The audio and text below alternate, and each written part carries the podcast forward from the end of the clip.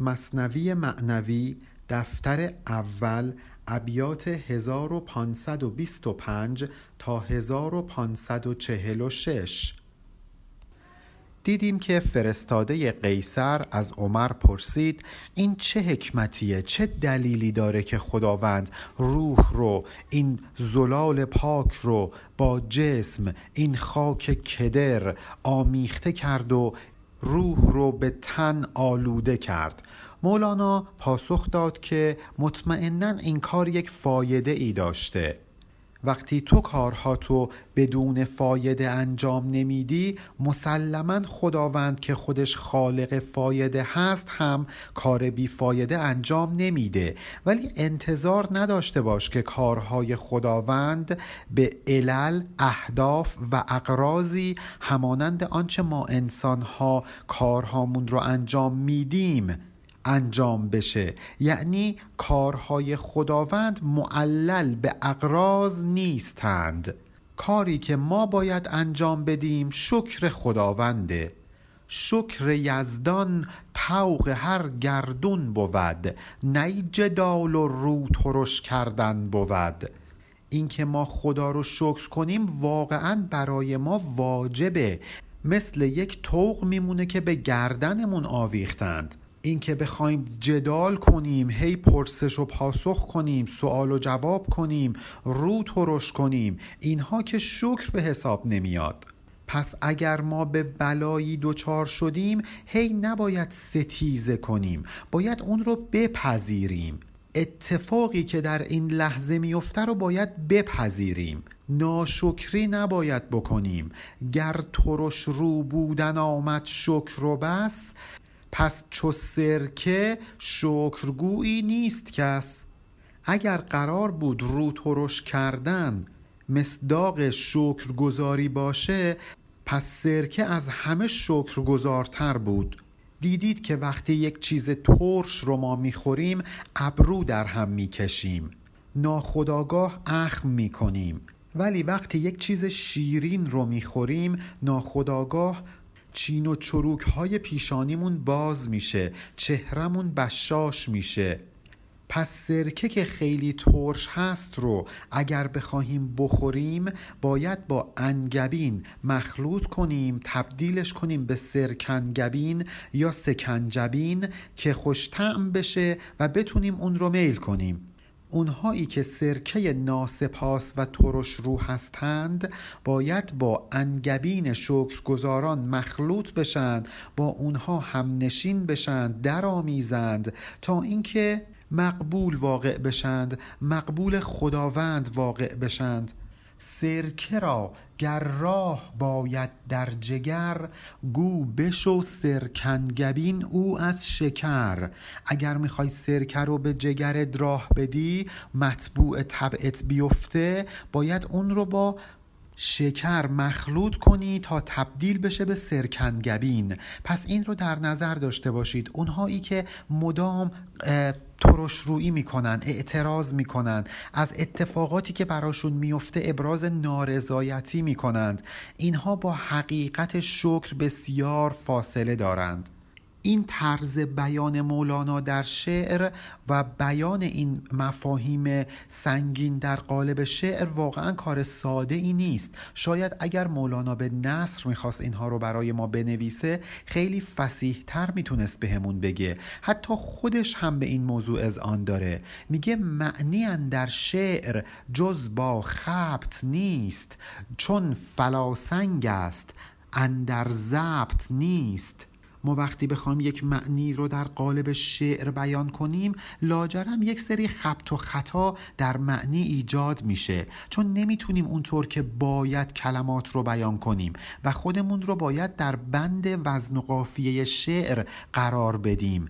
اونطوری که می‌خوایم معنی در ضبط ما نیست تحت کنترل ما نیست. وقتی شما تیری رو با فلاسنگ یا فلاخن پرتاب می کنید خب مسلما دقیق به هدف ممکنه نخوره. به همین ترتیب معنایی که می‌خوایم در قالب شعر بگیم شاید دقیقا همون چیزی که مد نظر ما بوده از آب در نیاد. ولی به هر تقدیر مولانا تونست به ما بگه که سرکه باید با انگبین مخلوط بشه تا مقبول واقع بشه. یعنی کسی که سالک هست باید با یک مرشدی هم نشین بشه تا اینکه به مقصد برسه. حالا این موضوع رو برامون بیشتر توضیح میده. آن رسول از خود بشد زین یک دو جام. نی رسالت یاد ماندش نی پیام. این حرف هایی که عمر به اون فرستاده قیصر زد واقعا از خود بی خودش کرد. براش بسیار شگفتانگیز بود جذاب بود. به طوری که اصلا کاری که براش اومده بود رو فراموش کرد. یادش رفت که اومده بود یک پیامی از قیصر روم به عمر بده. واله در قدرت الله شد. آن رسول اینجا رسید و شاه شد. وقتی این فرستاده حرفها رو از عمر شنید سرگشته و حیران و واله شد و وقتی که به این مرتبه به مرحله واله شدن حیران و حیرت کردن رسید شاه شد. خودش تبدیل شد به یک قیصر. مثل صوفیان بزرگ که صفت شاه رو به خود می گرفتند مثلا شاه نعمت الله ولی او هم صفت شاه رو پذیرفت. به خاطر اینکه به مرحله رسید که واقعا می‌شد بهش بگیم شاه. این حیرت در نظر مولانا واقعا معنی عجیبی داره. خودش میگه که جز که حیرانی نباشد کار دین. در دینداری فلاسفه ما دنبال اینیم که از حیرت فرار کنیم. از شر حیرت ها خلاص بشیم و به پاسخ های منطقی دست پیدا کنیم. در دینداری که بر اساس فقه مردم دنبال می کنند هم حیرت جایگاهی نداره. ما همه سوال هامون رو از فقها می‌پرسیم از اونها تقلید می کنیم و برامون جایی برای حیرت باقی نمیمونه. همه سوال هامون پاسخ داده میشه. ولی در دینداری عرفانی حیرت جایگاه بسیار بالایی داره. تا جایی که مولانا کارکرد دین رو حیرت افزایی می‌دونه نه حیرت زدایی. ولی دقت بکنید که این کارکرد در دینداری عارفانه مفهوم پیدا می‌کنه نه در دینداری فلسفی نه در دینداری فقهی. پس واله شدن که این قیصر روم بهش دست پیدا کرد در دینداری عارفانه انسان رو شاه می‌کنه نه در انواع دیگر دینداری. سیل چون آمد به دریا بحر گشت. دانه چون آمد به مزرع کشت گشت. در واقع این قیصر روم فنا شد. مثل سیلی که وقتی به دریا می‌رسه با دریا یکی میشه. شما نمی‌تونی وقتی آب رودخانه با آب دریا یکی شد و مخلوط شد اونها رو از هم تفکیک کنی و تمیز بدی. شما نمی‌تونی وقتی یک دانه ای که در خاک کاشتی رو از مزرعه جدا بدونی. اون دانه در مزرعه فنا میشه. آب رودخانه در دریا فنا میشه. ما هم روزی باید در وجود خداوند فنا بشیم. مثل نانی که ما می‌خوریم و نان در ما فنا میشه و تبدیل به روح ما میشه. چون تعلق یافت نان با جانور نان مرده زنده گشت و با خبر. وقتی که نان تعلق پیدا می‌کنه با یک جانور به خصوص انسان این نان دیگه جزو جمادات نیست جزو زنده هاست جزو باخبران حیات و هوشیاری پیدا می‌کنه.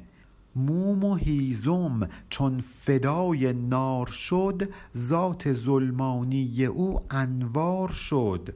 مثلا شمع وقتی روشن میشه مثلا هیزم وقتی آتش می‌گیره. اینها قبل از آتش گرفتند ظلمانی هن. نوری ندارند. ولی وقتی که آتش گرفتند تبدیل به نور میشند. چون با آتش یکی میشند فنا میشند در آتش. سنگ سرمه چون که شد در دیدگان گشت بینایی شد آنجا دیدبان. مثلا سنگ سرمه سنگی که با اون سرمه درست می کنند او که قدرت بینایی نداره. ولی همین که در چشم کشیده شد خودش هم تبدیل به چشم میشه. نیروی بینایی چشم با او هم به اشتراک گذاشته میشه. ای خنک آن مرد که از خود رسته شد در وجود زنده پاینده شد. خوشا به حال اون کسی که از خودش از اون من بودنش از اون حیوانیتش جدا شد آزاد شد رسته شد. چون این فردی در وجود زنده پاینده شد. این فرد می‌تونه به کمال معنویت برسه به جاودانگی برسه. می‌تونه فنا بشه در یک موجود جاودانه تا خودش هم جاودانه بشه. همیشه زنده باشه. ما با جدا شدن از این غرور و منیتمون با رها شدن از هوا و هوس هامون می‌تونیم به مرحله فناع فلاح برسیم زنده پاینده بشیم. وای آن زنده که با مرده نشست. مرده گشت و زندگی از وی بجست. حالا برعکس یک نفر رو در نظر بگیرید که ظاهرا زنده است ولی با مرده دلان نشست و برخواست می‌کنه. این فرد هیچ موقع نمی‌تونه به اون مرحله زنده پاینده دست پیدا کنه. مرده میگرده زندگی از او دور میشه. جاودانگی ازش جدا میشه. پس ببینید همنشینی چه تأثیری در سرنوشت انسان داره. ما باید از این همنشینان بد فرار کنیم. به چه سمتی؟ به سمت قرآن به سمت انبیا. چون که در قرآن حق بگریختی با روان انبیا آمیختی. شما فرار کن به سمت قرآن. اون وقت با روان پیامبران آمیخته میشی. مگر قرآن چه خصوصیتی داره؟ هست قرآن حالهای انبیا ماهیان بحر پاک کبریا. فکر نکنید که قرآن چهار تا کلمه و جمله است. قبلا براتون در ارتباط با حال و مقام صحبت کرده بودم. قرآن حالهای انبیاست یعنی مجموعه کیفیت های روحانی کلیه انبیا در قرآن جمعه. اگر می‌خواهید با حال انبیا هم تجربه بشید برید سراغ قرآن. کارکردهای سخیفی که ما از قرآن انتظار داریم مثل خوشیومن کردن مثل قرار دادنش جلوی شیشه اتومبیل برای جلوگیری از تصادم. مثل کارکردهایی از قبیل فالگیری. اینها رو از قرآن واقعا باید ما دور بدونیم. قرآن ما رو همحال می‌کنه با انبیا. ما رو هم تجربه می‌کنه با پیامبران. این پیامبران ماهیان بحر پاک کبریا بودند. قوتور بودند در دریای معنویات الهی. پس قرآن رو بخونیم تا متذکر بشیم. نه اینکه کورکورانه بخونیمش.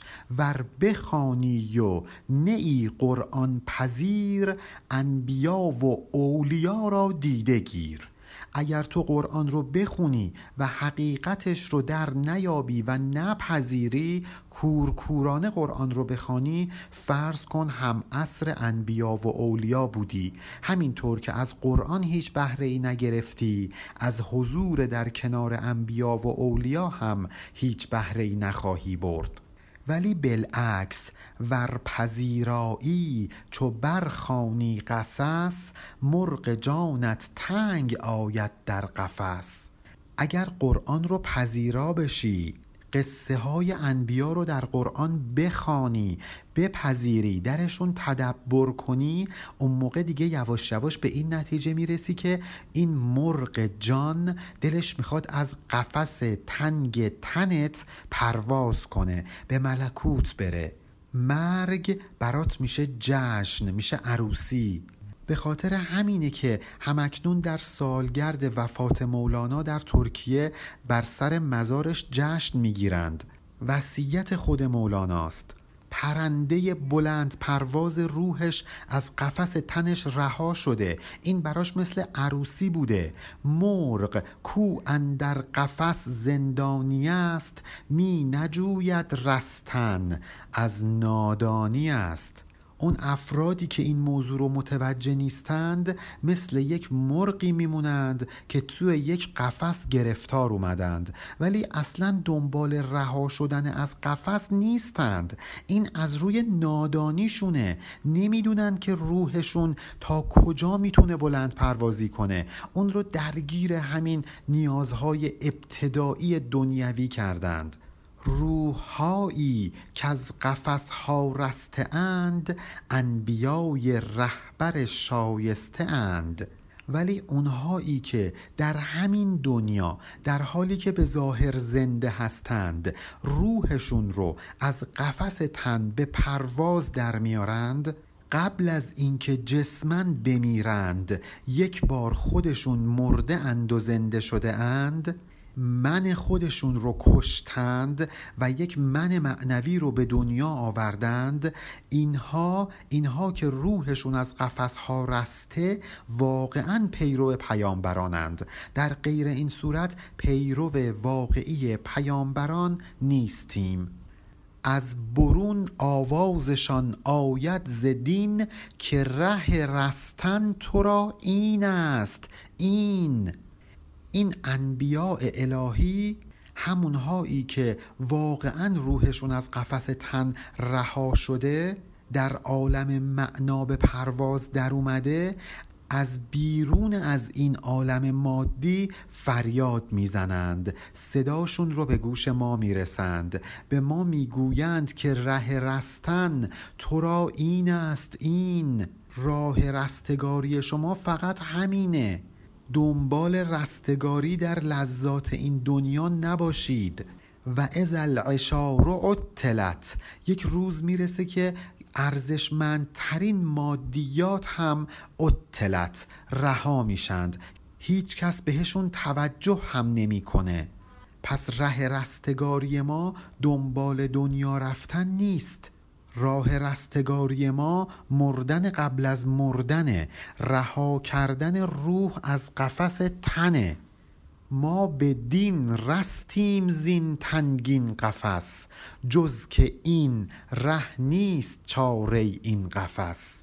می‌دونید چطور ما می‌تونیم روحمون رو از زندان تن به پرواز در بیاریم؟